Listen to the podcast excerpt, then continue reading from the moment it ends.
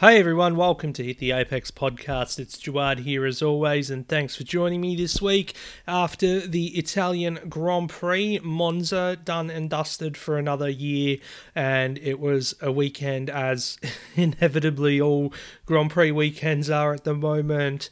A weekend of uh, with another Max Verstappen victory, and the record set as well now 10 straight for Max, setting that record ahead of Sebastian Vettel back in 2013 when he won nine on the bounce. And, you know, this is what I like. I don't like ones that sort of carry over from, from season to season or, you know, the sort of uncertainty of whether, you know, a race counts, such as Indianapolis back in the 50s. Uh, I think it was Farina or, or Fangio that might have had the record. Um, could have had the record, but one of the races don't count. Back in the day, it was Indy. Uh, but here, there's no denying or disputing the fact that you know Max has this record, and it, it could continue to grow. You know, we've still got seven or eight races left this season, um, it could still very much grow and then get to the stage where perhaps we won't see it broken ever again. And that's why, you know, there are some who are consigned to the fact um, or willingly maybe not willingly, but you know, well, they've chosen to. They've chosen to want to witness Red Bull trying to achieve a perfect season, and you know they'd almost be upset if someone else won uh, outside of Red Bull. So you know, can they go and complete you know 22 wins, um, 22 wins for the season consecutive? Never been done before. Red Bull also with 15 straight this season, so they're getting close. They're getting close, but at the same time, there are some tricky races coming up even though I don't think any conditions really are fazing him at the moment, and, and Singapore might even be a track that favours Sergio Perez like it did last year, and he put in one of his better races. But anyway, let's talk about Monza. Hope everyone's doing well anyway out there. Um, Monza, so the record set. It was a 1 2 finish as well from Red Bull, with Checo coming from fifth to finish second. Um, and a bit of a eventful weekend for him because he had a crash in FP2 uh, at the end of FP2 at uh, Parabolica or coming out of Parabolica, similar to where Charles Leclerc crashed a few years ago, I think 2020, um, whilst defending his race win from the year before, and that's kind of where the the Monza curse sort of started as well.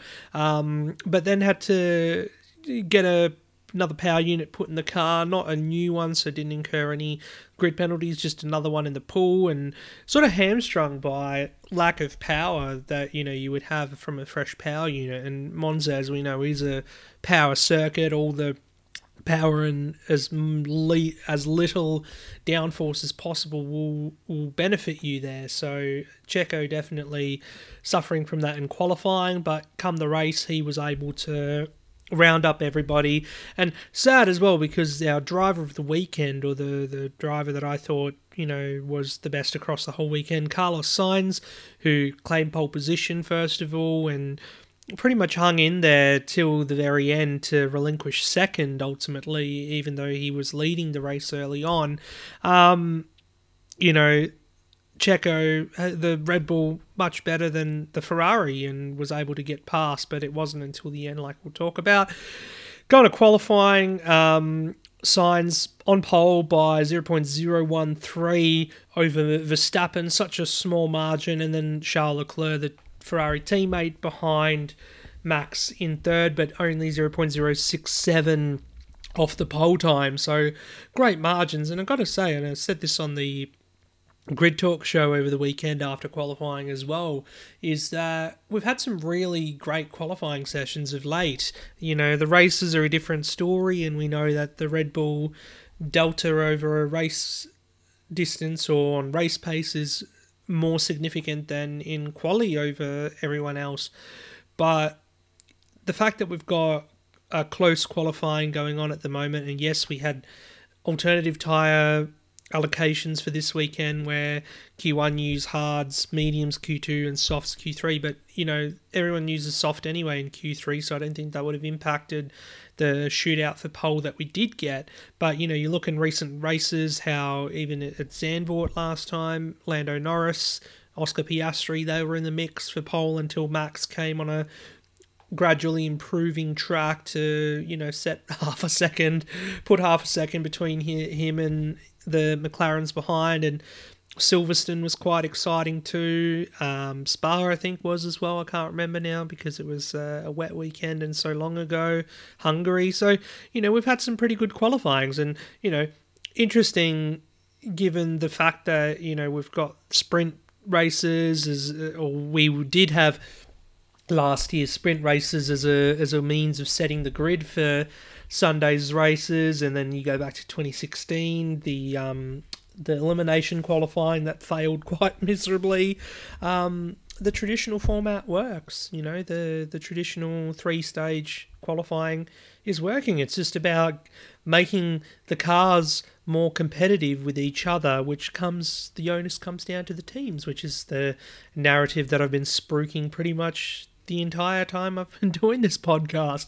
Going back even into the um, era of Mercedes dominance, it was all the onus was on teams executing and getting getting it right. You know, Red Bull weren't certainly doing that at times, you know, then. So, you know, they're ones to talk now. But anyway, we'll leave that for another time. Uh, going into the race, so it was an interesting start because we had an aborted start um, on the formation lap. Yuki Tsunoda had a loss of power. And then, of course, it took a while for them to get the the recovery vehicle out there, the the marshals, and the cars reformed on the grid, thinking that oh we'll do another formation lap and we'll start, but they had to do another lap to the grid before they sat uh, stationary for about 15 minutes, and then at 20 past the hour, um, 20 minutes after the race should have started, we got underway with a formation lap and a proper race start, but they did lose a lap in the process. Um, Sainz got away nicely, Max behind, Leclerc third, and it wasn't until lap 15 when um, Sainz, you know, minister, one of the few ministers of defence on show uh, at Monza over the weekend, actually yielded the lead to Max. And at the same time, you know, Ferrari doing well with the pincer movement. Leclerc was able to, you know, keep within Max's DRS range and um, stay with him to, to keep the pressure on from behind and with Sainz leading at the front. Um, but ultimately, I guess the concerns over the Ferrari tyres sort of put them behind in terms of being competitive with the Red Bull over a longer stint. And yeah, the pass was executed into turn five at the Del Roggia chicane, which saw lots of action. And we'll get to that a little bit later as well. Very, very eventful there over the weekend and certainly in the race. Um, was the first of the leaders anyway to come into the pits on lap 20. Max and Leclerc came in the following lap, while Checo came in for hard tyres on lap 22 and you know was able to ultimately get past Sainz on lap 46 while the Ferrari's tyres had pretty much dropped off. And you know one thing I will applaud Ferrari for as well is letting the boys race on this occasion because Leclerc did get a bit too close to Sainz at one point near the end of the race. He had the better tyres at that point, and also um, there was a bit of contact, I think, as well. It could have been it could have been game over for Ferrari almost, or even losing one car would have been disastrous. Other than the three four finish that they did have, but Sainz had been the one to really back this weekend. And I think I said it last week after Zandvoort that it's just puzzling how in recent races when Sainz has been, or even going back to Canada, for example, when Sainz has been in a stronger position in the race, you know, in terms of his pace and time management, and he's in behind Leclerc, yet Ferrari don't want to budge from Leclerc being ahead. Like something's got to give there, you know, and it's it's again one of those sorry difficult seasons for Ferrari when you know okay every point counts. And you know Leclerc at the moment is behind on behind on points to Sainz it's only a 6 point difference. But the point being is you have to back the driver that's quickest on the day. Even you know though and because they're not in championship contention. Sorry, I'm trying to find the words to make the point. Um, they're not in championship contention, so it shouldn't matter about an, an A driver or a B driver or one driver, number one driver, number two driver. It's just whoever's ahead on the day. And Sainz was the pole sitter. He was doing the better job right throughout. And you know Leclerc had some radio messages, you know, a bit spicy as well, complaining about a lot of things and the strategy and this and that.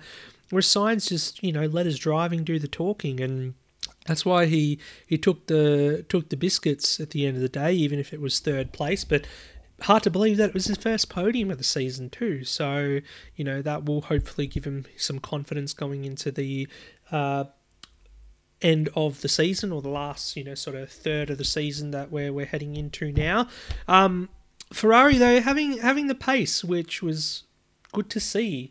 Oddly enough, you never thought I'd you'd hear me say that, but yeah, Ferrari having the pace over the weekend, you know, whether it was track specific or not, I mean, they will take any bit of glory they can at Monza. But how does that bode for the rest of the season is, is going to be the interesting thing because it's a very small window that this Ferrari operates in successfully. otherwise it's pretty terrible when you know we've seen the likes of Mercedes and, and Aston Martin faster than them at points. You know McLaren perhaps a, a bit too far behind in terms of um, the constructors championship but you know they can still beat them on a on a weekend. So you know when Ferrari did end up overtaking Aston in the constructors championship we'll talk about Aston a bit later um, so they're back up into third but you know not going to be the type to challenge Mercedes, I think, for second, which is the which is the big one ahead. So that's your top three. Um, behind them, coming over to Mercedes now. Um, both Mercedes given five second time penalties uh, for various incidents during the race. George Russell uh, ended up tagging Esteban Ocon after a pit stop, and that's where he earned the penalty. But he had one of his, his best weekends in recent times, though, did Russell. Uh, he finished fifth at the end of the day and didn't drop any places as a result of the penalty um, and was kind of running his own race really there. But you know he was he was quicker than Hamilton in qualifying. Um, he was able to stay up the front for for mm, you know early part of the race. And yeah you know basically hamstrung by the fact that you know the Mercedes package is just not quick enough in a straight line at the moment, which is which is interesting given the fact that coming into the turbo hybrid era, you know, straight line speed is what Mercedes were kings of with the um, with the power unit, um, and they were uncatchable wherever you go. So yeah, a bit of work needs to be done there, and you know, the Mercedes powered teams other than Williams, it seems, over the weekend were struggling in terms of their straight line speed. But that was Russell's penalty for, for the hit on Ocon. Hamilton, unfortunately, had a running together with Oscar Piastri, turning in on him. Um, and like I said earlier, there was a lot of action at the Della Roggia chicane, and um, Hamilton tried to Hamilton tried to um, cover off, or he went down the inside uh, to, into the left-hander with Oscar right on the outside, and you know really he had nowhere to go. Did the McLaren? Yet you know Hamilton still managed to turn in on him onto the right, and you know nice of Hamilton after the race to come and apologise. You know a lot of class there from the seven-time world champion. Um, and yeah, that's why he was penalised. But you know he was in an interesting battle towards the end of the race with the likes of Albon in the Williams, Alex Albon, um, and Norris. And Albon was another Minister of Defence on the day. He kept Lando frustrated behind him, yet Hamilton somehow was able to get past both of them and pull enough of a gap in six to nullify that five second penalty. So, you know, that would have left the likes of Lando in particular and McLaren more frustrated because you know there was more points on the table for them, and with Piastri out of the points as well, and Piastri having a five second penalty as well for uh, gaining going off the track and gaining an advantage when he was battling with Liam Lawson outside the points anyway. Um, that earned him, you know, a drop down to 12th overall. So not a great day for McLaren, even though Lando finished in 8th. But there's a bit of interesting um, talk going on, you know, and this is again the side of fandom that I don't really, you know, I don't really get, I don't want to get, and I find a bit toxic.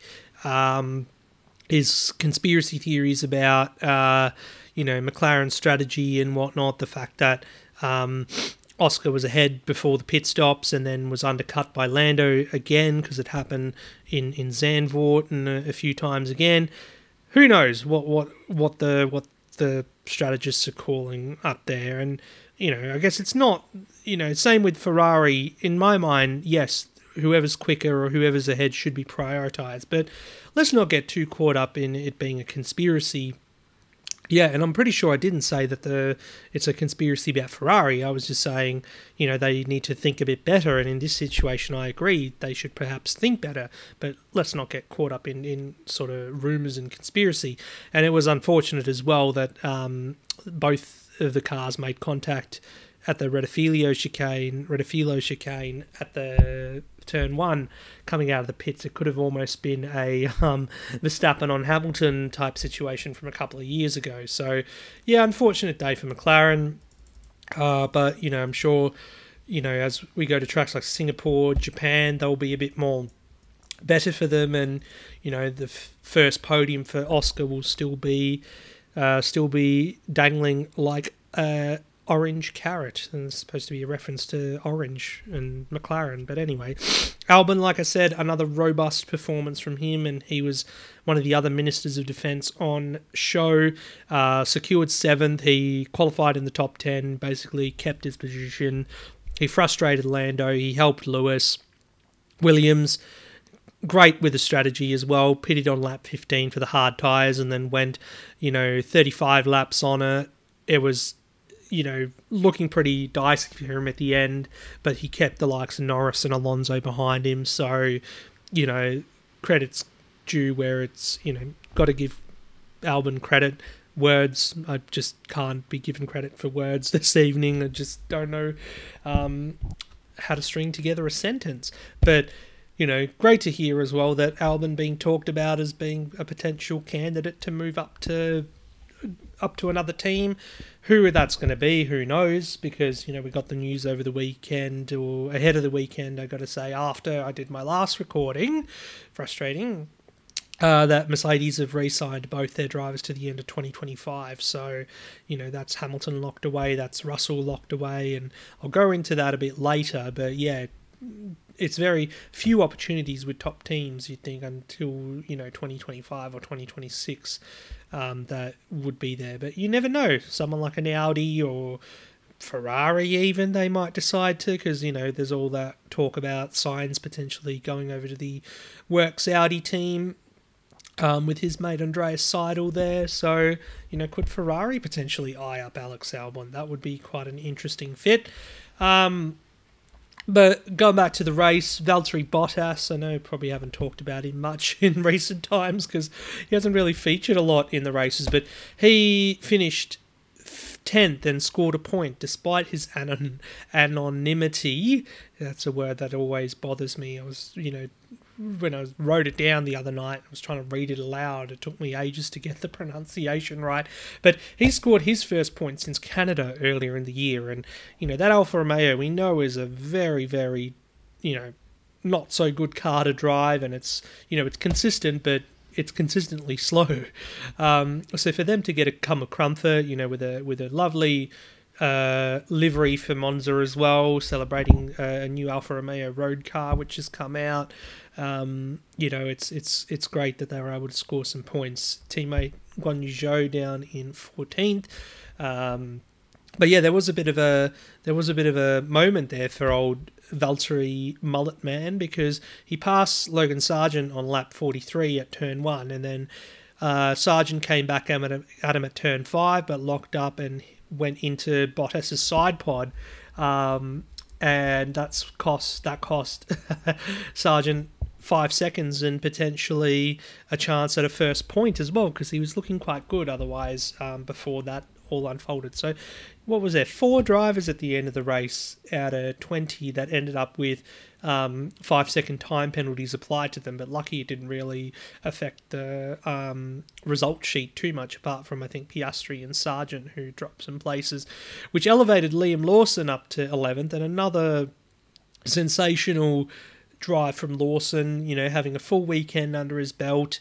You know, Helmut Marko's already come out and compared him to Bruce McLaren. Like, seriously, Helmut already. Um, and, you know, he said some other things about Perez too, which I won't go into on this show, but it's just, yeah, it's it's Helmut doing Helmut things. But great effort from, from Lawson, you've got to say. And with Ricciardo likely to return for Qatar, I reckon. Um, that's what has been suggested. It's you know going to be good for Lawson to go off and do his Super Formula finale at the end of uh, October as well, which does clash with the Mexico Grand Prix in F1.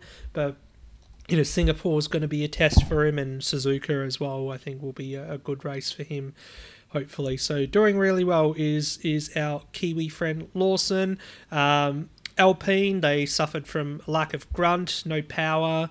Um, they both got knocked out in Q1, did Ocon and Pierre Gasly, and basically had an anonymous and pointless race. Well, Ocon was a DNF ultimately, you know, after the contact with Russell, um, while Gasly was kind of, you know, only ahead of the Haas cars, who again struggled in the race.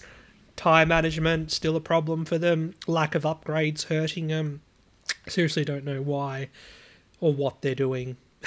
but they've decided to retain their drivers for next year too, so you know at least they'll have consistency in some respect. Um, Lance Stroll he qualified uh, last, uh, finished P16, and the only reason that I wanted to bring Stroll up uh, or uh, P15 I should say sorry, um, the only reason I wanted to bring Stroll up is you know, without sounding like I'm stroll bashing again, which you know I'm sure there's people out there accusing me of. Um, he he sat out FP1 because of the mandatory time needed to needed for young drivers to sit in the car, and they had Felipe Drugovich in the car, uh, reigning F2 champion in FP1. FP2 was um, sort of curtailed for him from the beginning because of a fuel system problem when he came out and did like one lap or something and had to pull over. Um, Stroll to to say that because he was he, was lacking running in practice and whatnot, you know, in a car that's still quite decently quick, you know, it's got top ten pace.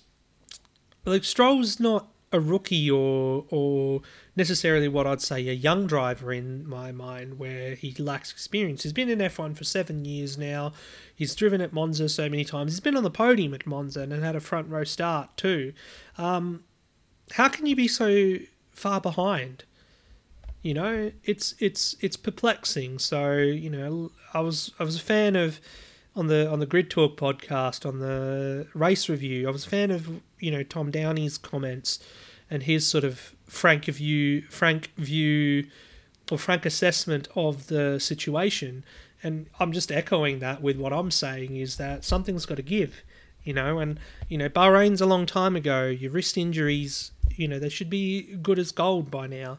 Um, with the rehab and modern medical science that you know high performance athletes, high performance sweat sweat, um, get, it should it shouldn't be a problem. So, not that I'm guaranteeing saying that oh you know Aston Martin were guaranteed double points finish today, but the gap is enormous.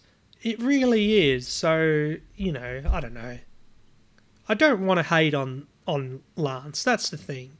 You know he's had his moments. He's he's he's been he's been flashy, but there's there seems to be more negative that outweigh the positives, I'm afraid. So, you know, hopefully he can have a better race. Like, it would be a shame for him to finish the season in a car that's capable of podiums without a podium. But also, how far adrift of his teammate is he in the in the constru- in the drivers' championship? You know, he's only 47 points, um, 10 ahead of Gasly, to 170 points of Alonso you know, and I don't see him catching, you know, the likes of Norris ahead or Russell, and then you've got the Ferraris, but he's got to do better, surely. And then in the Constructors' Championship, like I said, they've lost, or Aston Martin have lost third now to Ferrari. This was a team that was second. And, you know, I'm sure they wouldn't have stayed second if they, like, I'm sure they would have stayed second if they had, um, you know, they didn't have that slump in the middle of the year that they did. But that's all basically Alonso's effort anyway. So, you know, to think the points that they could get off Stroll would put them further ahead and perhaps comfortably ahead of Ferrari as well. So, who knows? Anyway, let's not dwell on it too much. That's your Monza Grand Prix wrap. Um, quickly wanted to talk about Mercedes and you know signing on their drivers to the end of 2025 and that kind of puts to bed all the speculation and, and rumors about what Hamilton would be doing next. Is he going to Ferrari? No. Please don't you know and I've, I've had my little talk about loyalty and what that means to him and it's good to see um, that exist there but you know, it, it also means that there's no opening there at Mercedes for the likes of Leclerc, for example, who's out of contract at the end of next year and has been linked to driving with Mercedes potentially, or even Alex Albon as well. But also for Hamilton, you know, there's the lure of an eighth title still there. And even if, you know, the next two years they still can't catch Red Bull, what if he sees enough in Mercedes to believe that going into the 2026 regs when everything changes again, that he could do it then, you know? And that would be something. And it's an interesting change of heart as well from Hamilton, who's previously said that he won't be racing into his 40s. And by the time his new contract will end in, in the end of 2025, he will be 40. Um, he'll be 40. So you know, Alonso's 41 currently, and he's still very much in his prime and doing really well. So there's no reason why not. I can see um, Hamilton also going into his 40s and still being successful. And, you know, if he can get that eighth title one day, which, you know, this time last year I very much doubted would be a thing and thought that he was he was past his best and, you know, the, the lingering side effects of the 21 title fight has really hurt him. He's bounced back and he's proved a lot of people wrong, which is which is good. So, you know, would I like to see Hamilton win an eighth title? Of course, because it's like people saying, um, "Would you like to see Red Bull win every single race this year now with only seven or eight to go?" Yes, because will a eighth title be achieved by anyone again in the future? You know, Max certainly he said that he doesn't want to hang around forever in Formula One because he wants to go off and do other things.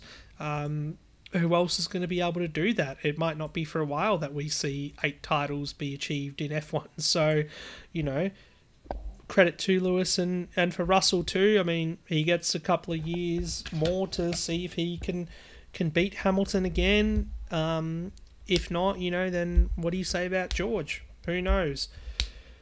But anyway, that's it. We'll wrap things up today. Nice to talk about the Italian Grand Prix, of course, and have a weekend off this weekend and uh, be back after the Singapore Grand Prix and also Sandown 500 with supercars. So until then, thank you.